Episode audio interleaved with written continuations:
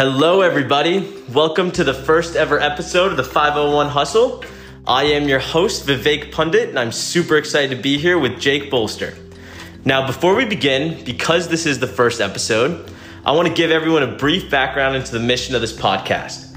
So, we all know that our generation, Gen Z, is comprised of some of the most incredible individuals. Our generation is full of activists, entrepreneurs, disruptors, influencers, and world changers. And on this podcast, the 501 Hustle, it's our goal to identify and interview these amazing Gen Zers who, from 9 to 5, are either students or got a job or whatever they're doing, but at 501, they're hustling. They got their own side hustle, they're running their own side show, they're doing whatever they can to become a leader and initiate global change. And today, I'm super, super hyped to start off the series with Mr. Jake Bolster from New York. What's up, Jake? What's up, Vivek? Thanks for having me. No problem. We're super excited. It's very nice to have you. So, for all you listening, Jake currently works as an independent at an independent school in Manhattan, assisting in-person learners with communicating to teachers who are virtually present in the room. He also serves as a coach and a substitute English teacher. Now, whether, when he's not working, he's either writing, reading, or auditioning. And though he hopes to make a living as a journalist, speechwriter, or actor, these activities, as he says, serves the soul more than anything else. He says he can't really imagine holding down a job and not reading, writing, or acting in some form. And most recently, he became a regular contributor to our website, wearegenz.org. Make sure you check it out. Has written some incredible research slash analytical papers on everything from Hollywood to the NBA. And with that, I'm super excited to present the man, Jake Bolster. All right, Jake. So before we dive into what you'd consider your 501 hustle, let's learn a little bit more about what you're doing as a normal Gen Zer throughout the day. Yeah, well, um, it's not that complicated. I, uh, I I go. It's like going to school. It's it's actually um, sort of trippy because I wake up and I, I, go to where I went to high school every day, and uh, you know I just graduated in 2019 and. I'm back in my high school routine, so it's a it's a little jarring. Um, but uh, you know, I, I, go there. I get there um, at eight, and uh, I have to be in the classroom with kids who have opted to to come back, um, and just help them log on to their device or connect to the internet or, or pass out some text textbooks maybe. Uh-huh. While teachers who have opted out of coming back to the school teach to them over their computers. So once I get them all set up, uh, I'm just there if something comes up.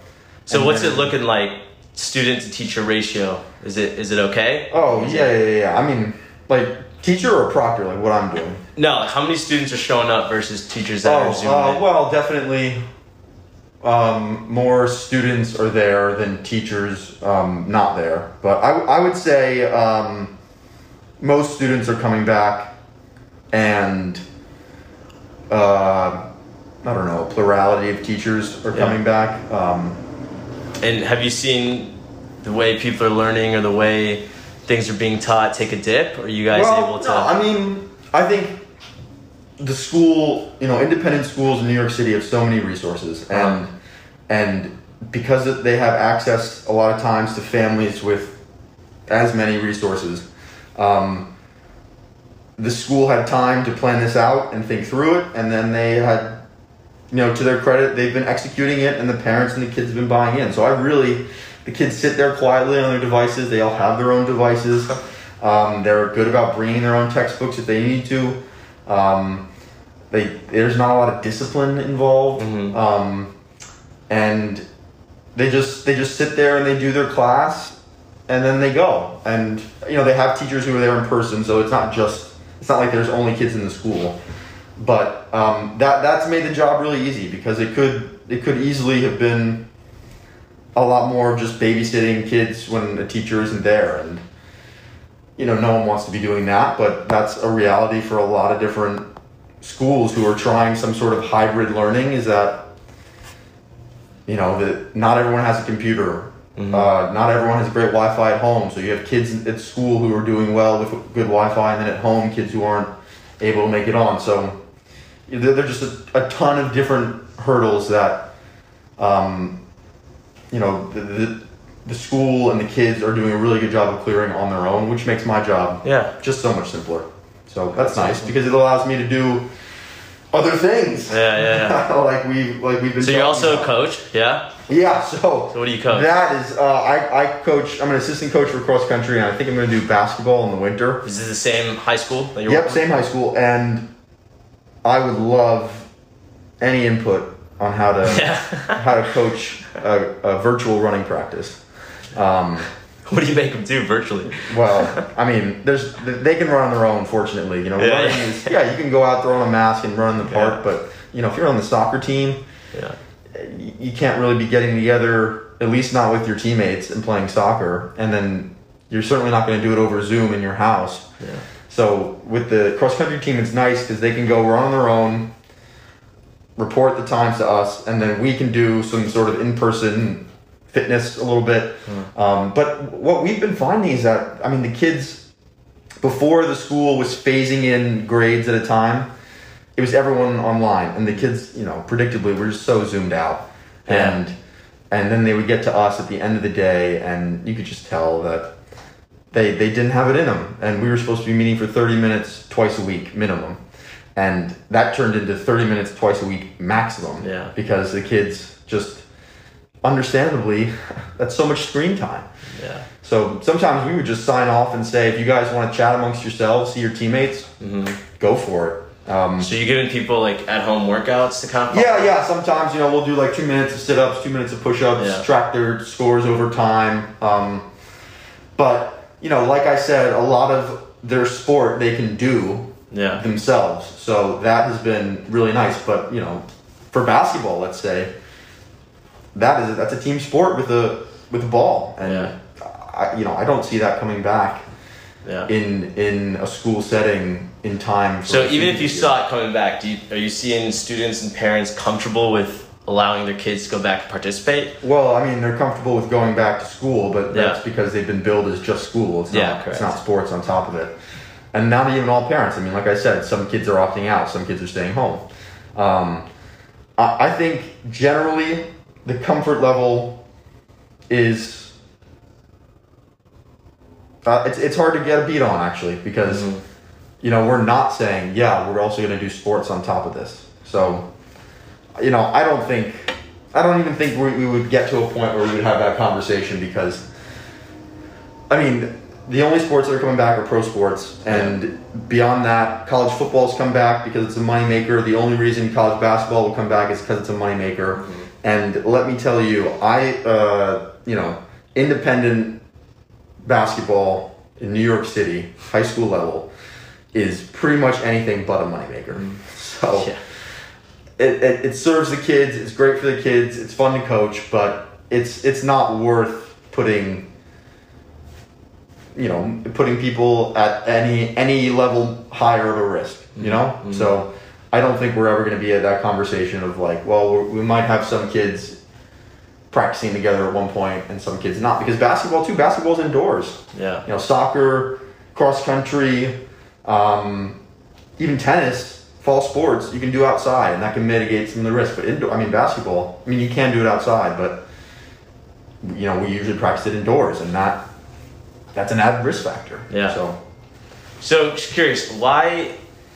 How did you decide to spend your time with high school students, and whether it's academics or sports, or why is that how you decided to to spend your life during this COVID time? Uh, well, it was it was what I was doing before the pandemic, Okay. um, and So how long have you been doing this? so this this would be my second year Cool. doing it, um, and uh, I, I enjoyed it the first year. I like working with kids. I Mhm. li- I can relate to these kids because this is where I went to school, um, but I, I've always been gravitated towards. I think I'm a natural teacher. I think I'm I'm Yeah. I'm good Well, at it shows through your writing. I'll tell you that. Thank you. No, I think it's it's something I can do naturally, and it's been a good way to to earn some money, to um, have something going on during the day, Mhm. while I- while I'm still looking for other work. Because Yeah. ultimately, I don't think I don't think I would want to to do some version of teaching and coaching for, for forever because there are other things I want to try. There are other, you know, I've I've been a camp counselor too with a similar age group, and I just feel like I know I can I can work with kids. I can relate well with kids. Yeah. I can teach kids a little something. I know I can do that. What what am I not sure I can do? What what do I look around and say, oh, it'd be really cool to do that, mm-hmm. and I think that would challenge me. Not to say that I mean, obviously, if you threw me in a classroom with twelve kids tomorrow with a syllabus and said go for it, you know, that would be a challenge. But um, something different, I think, would be would totally be Yeah. in line for me. So let's talk about that. What are what are these different side projects you've been working on? Um, you talk about teaching. What, how do you teach through writing? How has that kind of developed as a passion? Um, well, I've always, I've always loved to write. I don't know if I've always been good at it, um, but I think I grew into a, a voice towards the end of my time at high school, beginning of college, and then I mean I've, I've kept growing since then. Um, I, I, I don't know. I've I've never really thought of myself as a teacher with my writing. That's interesting that you say that. Um, I think I don't think I really write from a place of um, I have this information that I want to give to you. And actually, you know, the best I don't think the best teachers even teach that way, but I feel like what I'm thinking when I'm writing is this is a question I have. Mm-hmm. How do I answer it? And then the article is sort of like how that happened. Like this this is the question, this is the context, these are some of the answers, these are some of you know what this side is saying, what that side is saying, and obviously I've done a lot of opinion pieces, so a lot of my voice comes through in there. True, but I would also say you're pretty similar to an investigative journalist. Well, yeah, that I mean that's that could be.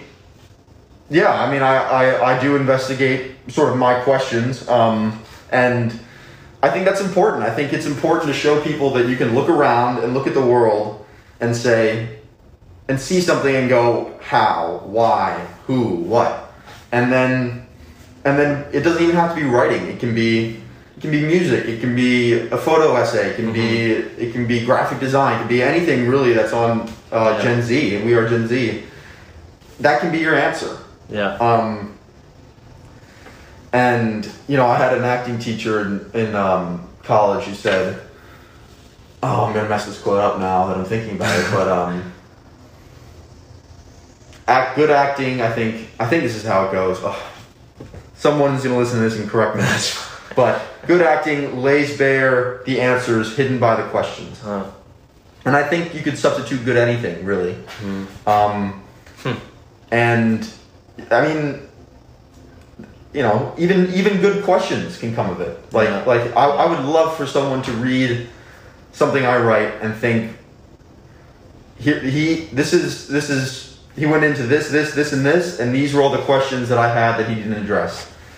And and just to grapple with that because Yeah. that's I mean sometimes that's all you can do. Yeah. So let's okay. Let's have you take us through some of the whether the articles you've contributed on our site or things you've thought about independently. But what are some of these burning questions, things you've wanted to investigate, to fix? Well, um, so the pieces, uh, you know, I work, or I try to work as an actor. I've been auditioning, so I'm very interested and invested in, in Hollywood.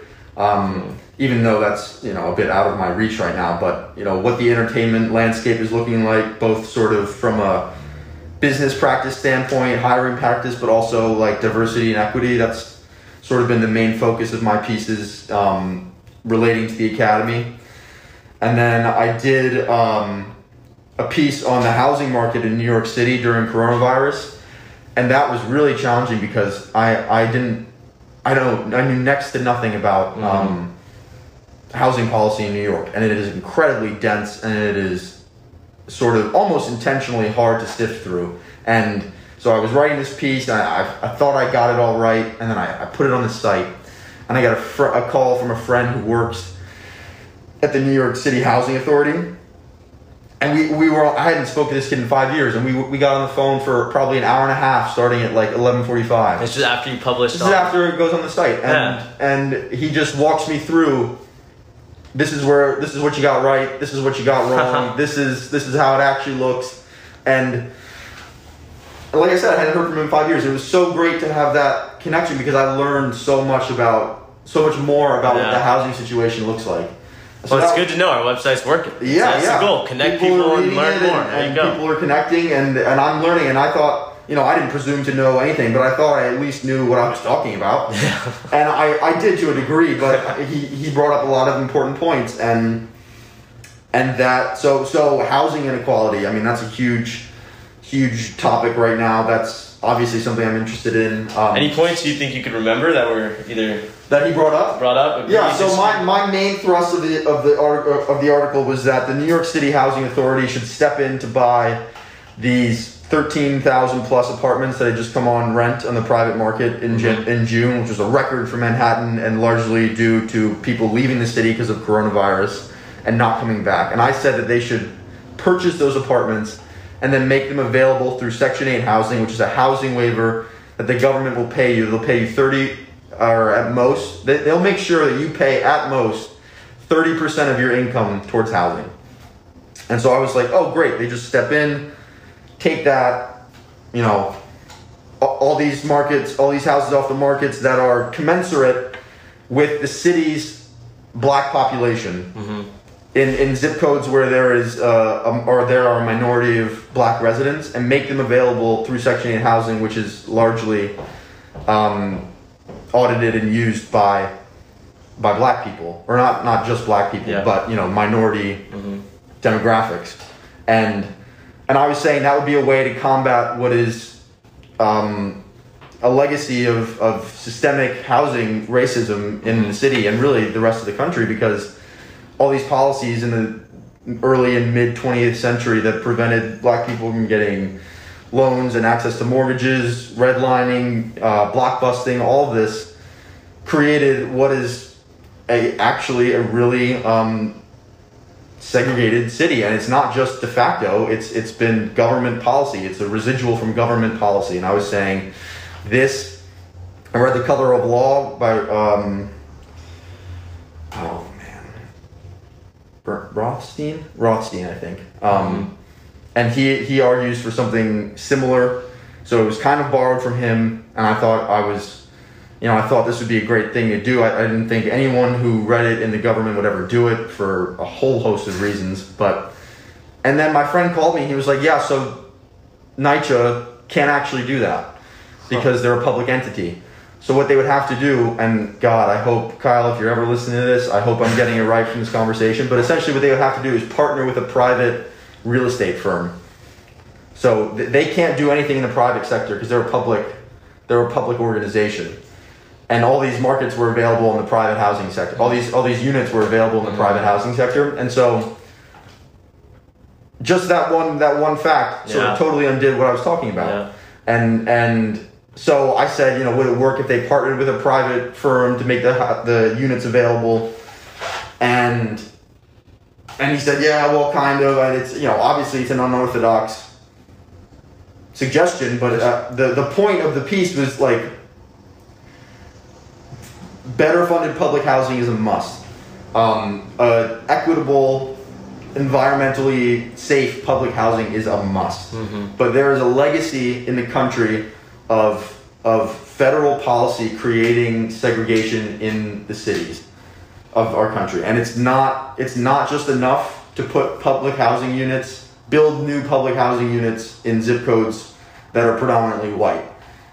We have an opportunity through the private sector to take units that are already there and empty and attract a different type of resident and and make sure that p- the communities aren't just yeah, I mean, I think the school zip codes in New York are amongst the most segregated in the country, and that's that's almost directly due to how segregated the housing is. Because in New York, the public school you go to is the one in your zip code, I think, Yeah. usually. So I, w- I was trying to find um, a creative solution to that, and um, So how does it make you feel when when you investigate a problem like this? You spend the amount of time that you do. You come up with a creative solution. You write it, and then you hear from someone. Hey, your solution just doesn't work. Won't work. Yeah, I what think do you, what do you learn? What do you take from that? I I I, that, I think that's really valuable because I don't have a major in public policy. I don't have um, a lot of you know government background. I don't have work experience with a, with a public agency, um, and what this means to me is that, well, one of two things. The person read it and was like, oh my god, this is so totally out of touch uh, that I have to correct this. Or they read it, they're like, okay, this wouldn't quite work, but the sentiment behind what he's saying Mhm. is, is worth discussing and worth exploring how it could happen. And if it's not this idea, then what's the other side of it? And I hope it was the latter of the two. But I think to me it means that um, you know there's just more work that I can do the next time, and I can be more careful, and I can do more research, and that the what I'm taking aim at is worth talking about, whether or not I'm proposing the right solution, and I want to propose something that readers will find both interesting and actually prac like you know practical. Mm-hmm. But at the end of the day, if if it's not practical or or a little misguided, but it gets me talking with someone about ways that it could be, you know, actionable and and and doable, I think that's a win because, you know, I mean, we both agree that something needs to be done about about housing segregation, mm-hmm. and maybe I didn't come up with the, the best idea or, or a viable idea, but we had a conversation about it, and I learned a lot more, and that's I think I, I mean I think that's extremely commendable for someone to, you know, investigate a certain question, come up with an idea, and then be told like, hey, you know, this might not work, and then to take that feedback. Some people would quit, you know, and then probably give up. Some people would not listen to the feedback with an open mind and say, I know better. Yeah. But um, yeah, it seems like you took you took the, the route that I would find the most commendable in that you presented your idea, you you listened to feedback with an open mind, and now you're looking to get even better. Yeah, and I think well- that's uh, I think that's the way our generation tries to be and, and should be, right? Def- yeah, I hope so. I mean, you got to know what you don't know. And Yeah. I, I know I don't know a lot about housing. Yeah. So when someone who works there calls you and says, "Hey, this is what's up," Yeah.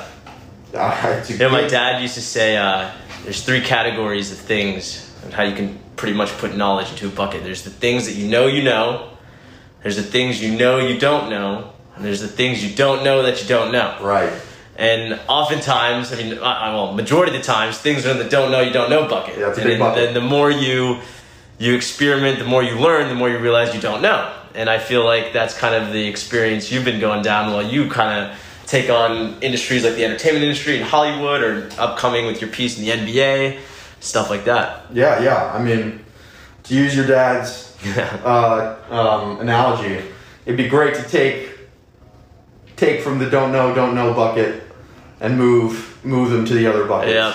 Uh, that that would be, um, you know, if nothing else, a great personal achievement Mhm. with the writing. But also, I mean, you know, I, I it's it's tempting to like intellectualize and, and treat it as a problem that like oh you know here's a quirky solution to this like serious problem but I mean there are people without housing. There are people without access to good housing. I was just walking home from my job the other day and there was uh, a minor minor presidential candidate campaigning outside on uh, on Central Park West. He brought a food truck in because I think people were having at the public housing nearby tr- like food insecurity. And it's just a reminder that like especially in that zip code i mean i don't know if you've read about this but the city tried bringing 200 i think 50 homeless men into an apartment in central park west. Mm-hmm. And the residents were initially like yeah we want to do this like Yeah. we're tolerant. And then within weeks Wow. that might be you know shortchanging them but they they eventually were like we can't do this. And it's like, well, were there were like there these people don't have anywhere to go Well, from the residents' perspective, were there any issues in terms of safety, or were there theft? I, I don't I don't know. I mean, Yeah. that's that's a good question. If there was safety and theft, you know, that that's Mhm. not ideal. You don't want to live in a place where people are are stealing or or feeling unsafe. But um, I just It hurts. it hurt. Yeah. Well, yeah, and I I think like taking people from a situation where I don't have. I don't have anywhere to go. I don't have a Mhm. place to be. They have to develop certain survival instincts Mhm. and then you know to decide to, to be the one to decide that okay your time to unlearn the way you've lived and to really trust us that we're providing something for you is up and I, I've decided that you you don't actually display the correct type of behavior necessary to live in this place for free. I mean, that's a really, really tough decision to make. I wouldn't feel comfortable deciding for someone who, who doesn't have a place to live that, that they don't display the correct type of behavior. If it if it came down to behavior, Behave. Yeah. Correct. um, to live in Yeah. this place. Yeah. Because, I mean, I've ne- thank God I've never had. I've always had a place to go home. Mm-hmm. Um, and I I just that's I mean I hope like you said about our generation. If it's really true, I feel like every generation feels like this about their generation at some point. Uh, that they're the most tolerant, they're the most believable, you know, they're the most diverse, the most liberal, whatever. Um, you know, you have to at a certain point display sort of an increased capacity for empathy, and and that's I don't know. I, I, I don't know if that's what we saw with that with that particular thing, um, with that particular uh, situation there. And Can you reiterate what that situation was in case people want to look that? yeah, so um, there were I think 250 homeless men who were given residency in an apartment in Central Park West, um, which is a notoriously wealthy avenue in Manhattan. And I think the residents in the apartment complex initially were like, "Bring them in. We want to do this. We, we are tolerant of this, of of these these homeless men. We we think that we can be compatible with them." And and now I think that program is in jeopardy in no small part because the residents have, have done a bit of an about face. Gotcha. And if there's, I'm sure there's more to it than that. I encourage Yeah. you to go read about it. Like I, I haven't, I, I don't know all the details, but I think the point still stands of that if you are if you are going to do something like that, which is that that's a that is you don't see that every day. I mean, Yeah. Th- those people with those resources just bringing them in bringing homeless people into what th- their building i mean that's not that is not common and that's not like a government policy Yeah. usually so if you're going to do something that that radically charitable you have to you have to i think know that it's not going to be easy all the time Yeah. and Well, and honestly, I mean, same. I'm, I'm curious for see what we find when we look this up, but same goes the other way. You would think if someone would be this charitable in the beginning, something must have gone really wrong. I mean, for this to blow up, but I mean, who knows? i, I don't uh, know yeah yeah, I, I hope not yeah. I know. I would. I would yeah. Also, I mean, you got to think about. I don't. I don't know what these people's capacity for discomfort is. Exactly. Because yep. because if I had to guess, at least um, in terms of resources, there probably hasn't been a lot of discomfort to that point. I mean, maybe getting there there was. Yeah. But once you get there, I mean, people have a way of just relaxing and, and getting used to what they have. Yeah. And that's you know that's that's who you are. That's fine. Um, but when it comes time to deciding whether or not other people directly, I mean, directly deciding whether or not those people get to stay there, uh, I just, yeah. I, I, I would hope if I was in that situation that, that, that I would pursue every avenue possible to keeping those people though who need housing around mm-hmm. before I, before I, I gave up on what could have been a, a really A home. unique, yeah, a home, a, a place, a program that gave people a place to live, Yeah. and that's what's really in jeopardy. So what what kind of what is your there's got to be either some personal anecdote or something in life where you kind of this passion to to call out these inequalities this, this desire to to to really you know take your own initiative to to make this world a better place what what drove you to do that lots of people think about Wow. it but not a lot of people do it yeah. you know Well, I worry you're overstating. I mean, I, don't, uh, I write and I try to write about what I think. well regardless to of what you've people, accomplished the passion's there so Yeah, no, I definitely have a passion for it, but um, you know, there there are people out there doing plenty more than I am, and, Uh-huh. and plenty more eloquently. But I, I will say, um, I went to summer camp called Camp Dudley. Uh, it's a tiny, it's in a tiny town in, in upstate New York, and the camp's motto is "the other fellow first. It's an all boys camp. It's the oldest all boys camp in the country, um, and the the sort of abiding um, communal instinct of that place is how can you help other people? How can you serve others? What what can you do so that the person next to you is having a good day?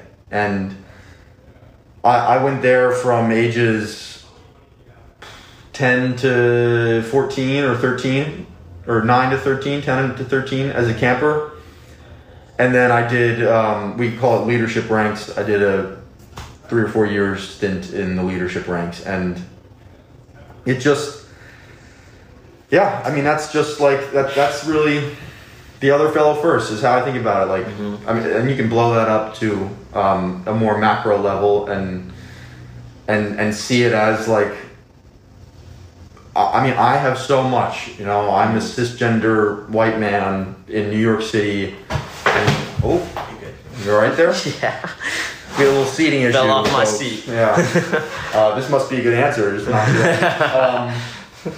Um, no, from an upper middle class family in New York City, and and I mean that's just so many head starts right there in that sentence, and and I I hope, and not to say that writing an article in any way dismantles any of that or or makes up not makes up, but is is should be considered seriously reckoning with what I'm doing. But I I think that there's value to getting the stories of other people out there and telling stories from people who can't always tell stories for themselves. And if I have accesses to resources like your website um, to do that and, and to get conversations going, I mean, this sounds so cliche, but I, that's something I think that's worth pursuing. Yeah. So what I'm hearing is there's this you know this idea lots of people in our generation have been finally talking about is this idea of privilege, right? And you Yeah. said cisgender white male, lots of head starts. Um, and you know there's there's a couple ways you could look at it. A, you could look at it as, you know, I have tons of privilege and you know, it's it's it's I'm a bad person almost. Or you could look at it as, you know, um, I have a lot of privilege and finally, you know, you're you've you're open minded enough to become aware of it and acknowledge it and state it.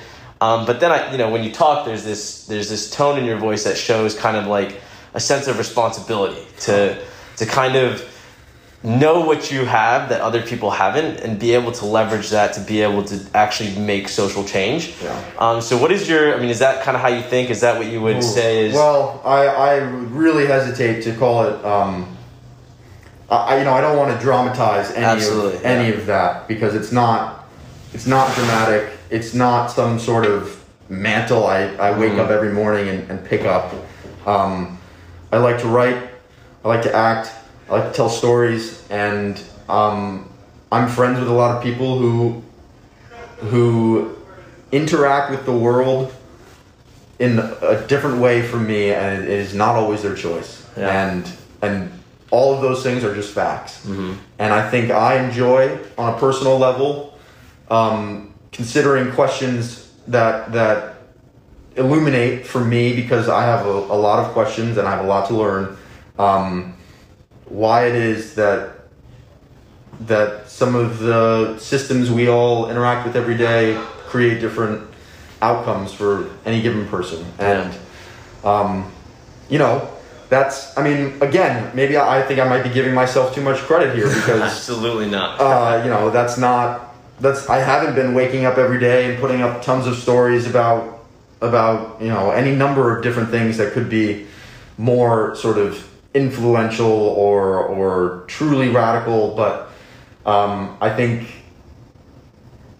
it's it's just uh, you know it's good to it's good to stay sharp and it's good to check your blind spots. And i think i think writing about topics that maybe make me uncomfortable or that i don't have immediate answers to um, it, it, it, it leads me down more paths and leads me to more questions. And that's always i think a good a good space to be in is is never to be complacent because if i get complacent um, you know that's dangerous for someone like me. That that can you know complacency from someone with my type of access and and privilege like you said is as i think as we've seen over the course of recent and total american history is dangerous. And i don't want to fall in that step and i want to you know i want to tell stories about things that matter to me and all these topics i have a personal personal interest in so Um, that's that's the So long-winded answer, but Yeah, yeah, no, great, great answer. I mean, I'm really curious as to you know you, you, mentioned over and over asking questions, being curious, why, how. Um, how do you? You're, I mean, you're a normal human being. You have opinions. You Well, have think so. perspectives. You have Yeah. judgment. You know, and as much as we like to say we don't judge, we have implicit biases. That goes for everybody. Um, how do you try to separate that from objectively answering answers like how, why, and Yeah. how do you kind of separate your voice from the facts, or how do you put them together? Sure, that's a good question. Um, well, I don't. I'll start by saying I don't have a lot of formal journalistic training, so I'm not. You know, I'm not a beat writer. I'm not covering at, at the NBA or Hollywood for your site. Yeah. So, I I know going in that I'm writing something that that is going to come through. My voice is going to come through in, and um, honestly, you know, I'm a little tired of that. I think um, because I- just I've come to a topic and I've I've I've researched it. I've thought about it, and I start to write about it and maybe suggest what could be done differently or where people are looking and maybe they should be looking or aren't looking and should be looking and and I feel like eventually or or at a certain point I- it's just I'm I'm only getting my perspective on things and that's why I I want to collaborate a lot with with other people I'm I'm talking to a friend about collaborating for a story for your Yeah, yeah. for your site um, because I And anyone listening, make sure you reach out and collab with them too. yeah, I know would he love- loves I mean, to if you. have a story and you wanna you wanna someone else to tell it with, please, you know, because I, think this this sort of like you know opinion piece or or strong first person journalism. Um, I don't know. I just I, I think you have to have a lot of clout for that, and I don't I don't have a lot of institutional. You know, I don't I don't sit back and point to something and go, I'm an expert at this. Yeah. This is why you should read what I'm saying, and this is why I know what I'm talking about. So I feel like a lot of time when I'm writing, I'm giving um, I'm, I'm pointing to a lot of facts because readers are going to be like, well, how does he know that? And and they should be like that because I like I said, I'm not an expert. I'm not in the public Yeah. domain or sort of like a public intellectual. Um, so you know that that sort of first person journalism is is good and is the right medium for some things. Some, there's sometimes things that I'm writing about, like I'm like, okay, I can talk about this. I feel comfortable talking about this. Um, but it's it goes back to just like I would I would love to get different perspectives, and I think that's something you can do with regular beat journalism, which is like, okay, I'm gonna go cover this school's reopening project, let's say. I'm gonna interview people, I'm gonna get a sense of the story, and the only way you're gonna see me in the story is I'm gonna be in the byline and then I'm gonna shape how the story comes together. And if you're reading at that critical of a level, you're gonna see how I present quotes and you're gonna see how I present context. And maybe from there you can gather something, but probably probably nothing too substantial. And then these people are going to tell you a story. And I did that for a magazine called Brain and Life. I wrote a I wrote a story about um, these two choirs in Athens, Ohio, uh, the Beacon School Choir and the Athens uh, County Community Singers. Um, and great, great organizations. ACC, um, ACCS. They're awesome. I highly suggest you check them out. They serve developmentally disabled students and members of the the Athens community. Um, and and so I interviewed people who worked at the school, the person who founded the choir, and and and then some of the members of the choir, and that was awesome. And those people told me a story, and I put it out there, and that was that's really what I, I think I would love to transition to doing or or start doing is like Yeah. you know here are here's this story that these other people are telling, and all I'm doing is just shepherding it to the magazine or the paper. So It's pretty awesome. So you, you know, you you want to share people's perspectives through the pieces you write. Um, you want to share the facts you find. You want to, and you put it in a way. Like I said, I, I believe your writing kind of makes you a teacher in a way. But how does this connect to acting? Are you Yeah, what's yeah. your interest in acting? Does it have to do with sharing perspectives, seeing people's life stories, or is it completely Yeah, unrelated? no, man, it's not completely unrelated. Um, it is. So I was a literature and theater major in school, um, and I loved. And where'd you go to school? I don't, I don't know. If Oh, I went to uh, Hamilton College. Cool. In um, Central New York, small town in Clinton, uh, Clinton, New York. Um, so I, I did theater for most of my time at school, and you know, I was I was able to do theater. I ran track, and I was I wrote for the paper. And those were sort of my three big loves. What's your Sports- running track? I ran the 400. Oh, that's brutal. Yeah, four the four by four. So not easy. No. Um, that's the one thing I haven't pursued after school. It's more 400s. that's funny. Um, no, so I did. I did. I did it there, and I, I love it. I mean, it's just a different mode of storytelling. Um, in some ways, it's a little more personal because you are appearing on screen a lot of times, and um, you are bringing a little bit of yourself to the character, depending on your technique. Um, but again, that's just another form of storytelling, and it's one that that I think has tons of different. I mean, it can reach a lot wider of an audience than than an article can. Yeah. So many people watch movies and TVs, used to go to plays. Um, so, um, it's. I, I mean, I love being on camera. I love film. I mean, I'm sorry, I don't love being on camera. um, but I like the spotlight a little bit. I, I think I like I like performing and I like it's it's kind of like journalism. Like I'm okay. I'm ceding my reality. I'm ceding what uh, what I would otherwise be doing, and I'm bringing this character to the screen, to the stage, for however long is needed. And if people can see that story and be moved, you know that's that's great. That's awesome. I, I love that. And if they can if they can take the next step and have a conversation, it's ultimately the same outcome as as journalism. I mean, it's just it's what's your mode? What's your mode for storytelling? Because it's going to reach people, and and people are going to be able to have larger conversations about it. And you know, they do it differently, and because they do it differently, different things are possible or impossible. But um, I don't know. I, I, I like being able to do both. I don't like being Yeah. boxed into one thing. Yeah, Um, and so, uh, yeah, I, I'd love to. that's awesome. I mean, I, okay, disclaimer: I haven't been cast. I haven't. act- I'm not an actual working actor. Well, so that we was we all. all get to say we were friends with you right before you yeah, up. boy, no, that was all in the hypothetical. um, but it, it's it does speak ring true for the work I did at school. It was yeah. it's fun to bring a story to life, to imagine. So this has been a great conversation, and I want to wrap up with one one key question. What is what is the one thing that you think you've learned? I think especially in today's day and age, like really understanding other people's perspectives, seeing where they're coming from, really you know, it's a cliche, but walk a mile in their shoes, just really getting out of your head, your ego, and trying to understand where someone else is coming from.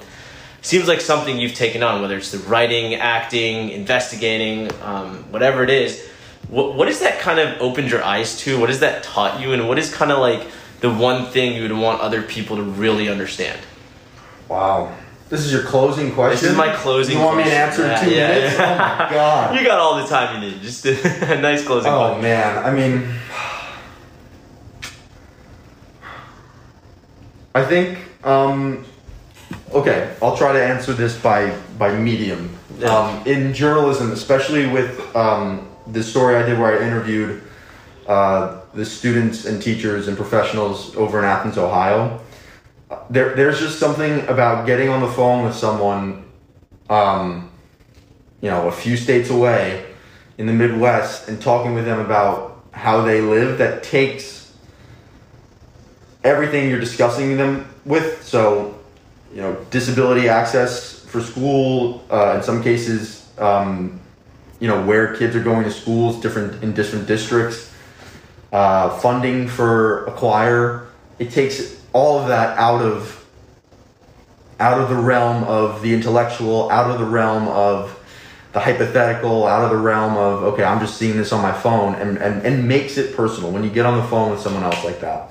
And and that's true for my friend who called me after that piece. Yeah. That was sort of a wake up call for me too. It was like, okay, you know, I was getting cute in my living room and writing, and and this is actually the reality. This is the financial reality. This is the logistical reality of this of this idea. and and that is so important to put yourself. Uh, that would be the biggest takeaway in journalism is to put yourself in a position where you are you are no longer thinking about things. You are interacting with things. Oh, I like that. That that is you are going to learn a lot about how you how you react to essentially reality and and how whether or not you're actually invested in sort of trying to capture that through you know whatever medium you're you're into. It doesn't have to be writing.